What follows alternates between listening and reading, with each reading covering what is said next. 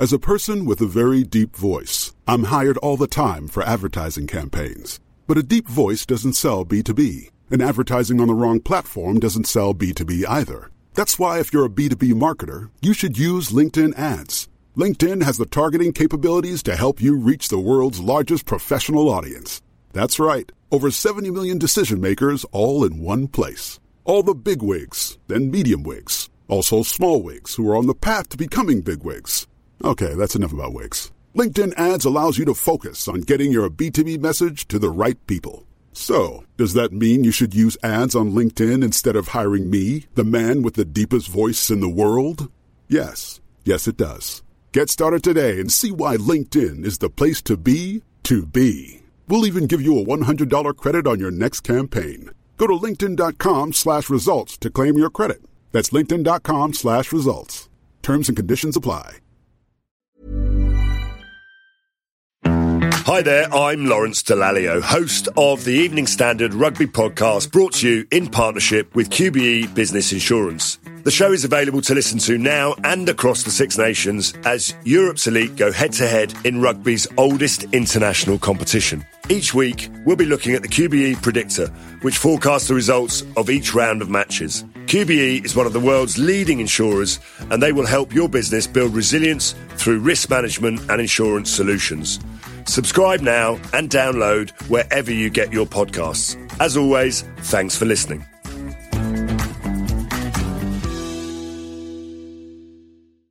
From London, this is the Standard Podcast, and I'm Mark Blunden.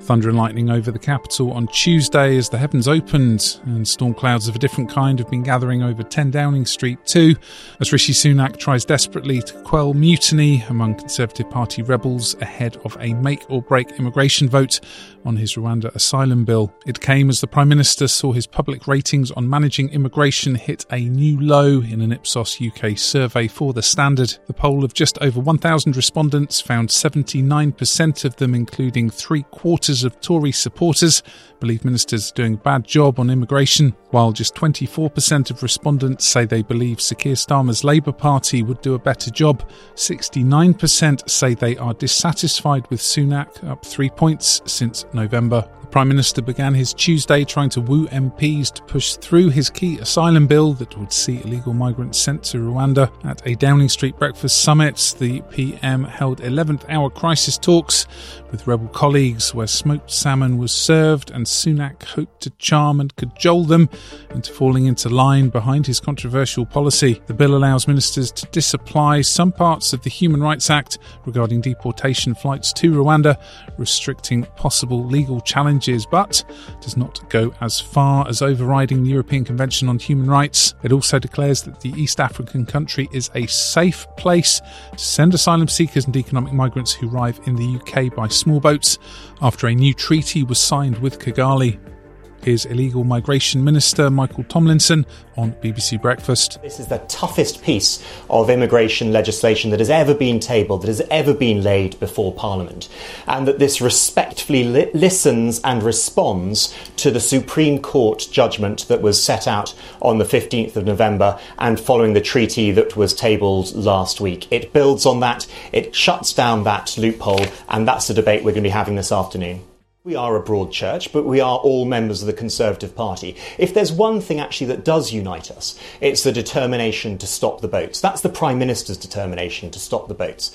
Labour was going to vote against the bill, which human rights group Amnesty International branded an outrageous attack on the very concept of universal human rights. For the latest on a stormy week for Sunak, we're joined by the Standard's political editor Nicholas Cecil. Nick, how's the PM started his Tuesday? Well, the Prime Minister has a big job today trying to win over a number of MPs on the right of his party. And so he started today with a breakfast meeting with uh, a number of them.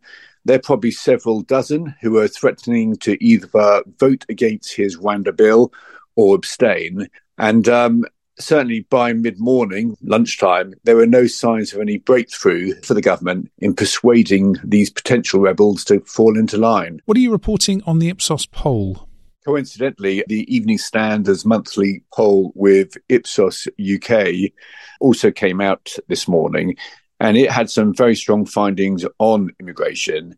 it found that eight out of 10 adults in Britain now believe the government is managing immigration poorly, doing a bad job. And just one in 10 believe that uh, the government is doing a good job. Both these figures are recent lows and uh, highlight the difficulty uh, facing um, Mr. Sunak. And Mr. Sunak uh, ha- has difficulties both in dealing with the scale of legal migration, which hit a, a record high of 745,000 in terms of net migration last year, and also in, in dealing with the small boats crisis. So his Rwanda plan, his big flagship scheme to send people who arrive by small boats in the UK to Rwanda, was ruled unlawful by the Supreme Court just weeks ago. He's drawn up this very controversial bill, which basically seeks to address the concerns of the Supreme Court and to declare that Rwanda is a safe country to send asylum seekers to. That was clearly not the view of the most senior judges in the country. The government has made some changes, but I think there's still many skeptics um, on all benches whether actually the government's new scheme is legal. How about the PM's personal popularity? His personal ratings have also fallen um, to a record low now. So 69% say they are dissatisfied with how he's performing as PM compared to 66% a month earlier. The proportion who are satisfied with him is unchanged at 21%. What are the factors fueling this very low rating? I think there's one overriding factor, which is the cost of living crisis. So that is the number one concern of the vast majority of people in the country.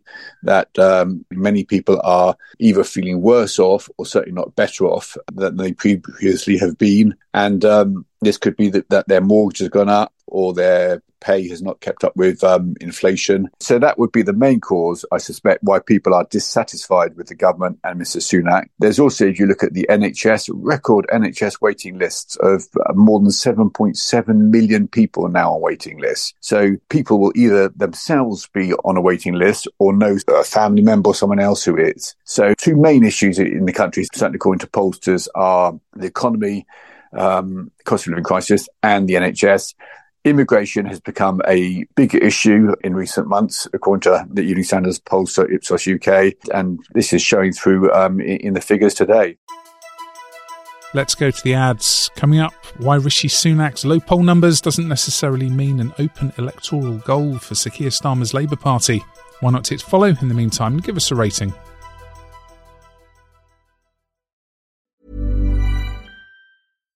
The number one selling product of its kind with over 20 years of research and innovation. Botox Cosmetic, onabotulinum toxin A, is a prescription medicine used to temporarily make moderate to severe frown lines, crow's feet, and forehead lines look better in adults. Effects of Botox Cosmetic may spread hours to weeks after injection, causing serious symptoms. Alert your doctor right away as difficulty swallowing, speaking, breathing, eye problems, or muscle weakness may be a sign of a life threatening condition. Patients with these conditions before injection are at highest risk. Don't receive Botox Cosmetic if you have a skin infection. Side effects may include allergic reactions, injection site pain, headache, eyebrow and eyelid drooping, and eyelid swelling. Allergic reactions can include rash, welts, asthma symptoms, and dizziness. Tell your doctor about medical history, muscle or nerve conditions including ALS or Lou Gehrig's disease, myasthenia gravis, or Lambert Eaton syndrome and medications, including botulinum toxins, as these may increase the risk of serious side effects. For full safety information, visit BotoxCosmetic.com or call 877 351 0300. See for yourself at BotoxCosmetic.com.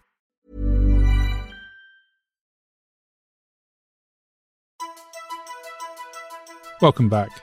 Nick, how's Sir Keir Starmer and Labour fared in Tuesday's Evening Standard Ipsos poll? Well, this is uh, another very interesting finding from the poll is that Labour have actually fallen in popularity. So they're down five points to 41% in Westminster voting intentions.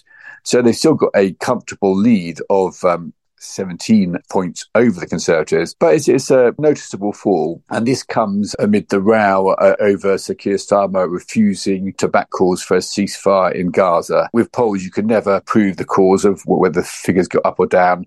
That certainly seems to be uh, the most likely reason. Why has the Rwanda bill become so all consuming for the Prime Minister? This is another very interesting point because the government seems to have allowed this to get out of control and to get really far bigger than the issue actually is. So certainly today, there's very much a very, very heavy focus at Westminster on this bill.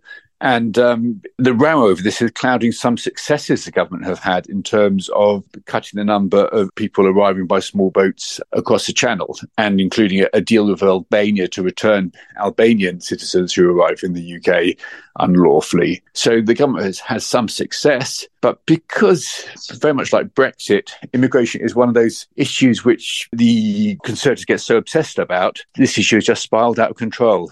But it's also important not to forget that this is a very, very difficult issue to deal with because many other countries are also grappling w- with it because lots of people are out seeking a better life in the world.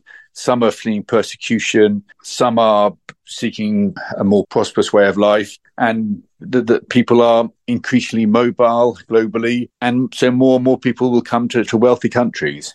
How much of an impact on Sunak's authority has the resignation of Robert Jenrick had? Well, prime ministers can lose ministers now and then. It certainly temporarily damages their authority. But what is a, a, the bigger threat to him, though, is if he loses his vote tonight, because to lose on such a totemic issue for the Conservatives as immigration and uh, Mr. Sunak's Rwanda plan would, would be a, a, major blow for him. And the other thing is, remember, this is the second reading of the bill. So this is where, where the MPs just debate the very broad principles, not, not the details of the legislation.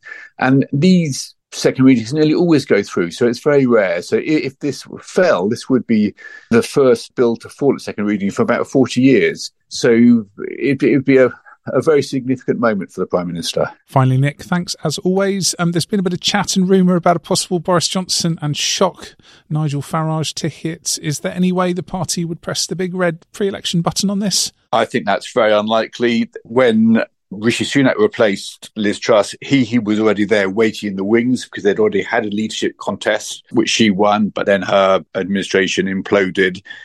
At the moment, there's no obvious person to replace Mr. Sunak. In theory, you could ask David Cameron to take over again, but then you'd have a prime minister in the Lords. Boris, is he like to come back? He basically was forced out of Parliament um, over the Partygate scandal. And as for Nigel Farage, I, I don't think there's um, any chance of him leading the Tory party.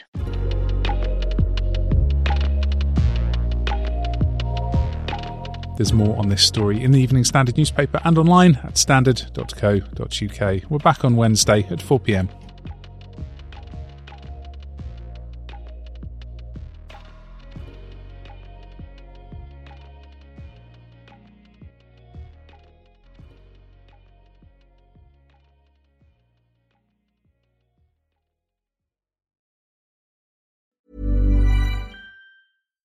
The number one selling product of its kind with over 20 years of research and innovation. Botox Cosmetic, out toxin A, is a prescription medicine used to temporarily make moderate to severe frown lines, crow's feet, and forehead lines look better in adults. Effects of Botox Cosmetic may spread hours to weeks after injection, causing serious symptoms. Alert your doctor right away as difficulty swallowing, speaking, breathing, eye problems, or muscle weakness may be a sign of a life threatening condition. Patients with these conditions before injection are at highest risk. Don't receive Botox Cosmetic if you have a skin infection. Side effects may include allergic reactions, injection site pain, headache, eyebrow and eyelid drooping, and eyelid swelling. Allergic reactions can include rash, welts, asthma symptoms, and dizziness. Tell your doctor about medical history, muscle or nerve conditions including ALS or Lou Gehrig's disease, myasthenia gravis, or Lambert Eaton syndrome and medications, including botulinum toxins, as these may increase the risk of serious side effects. For full safety information, visit BotoxCosmetic.com or call 877 351 0300. See for yourself at BotoxCosmetic.com.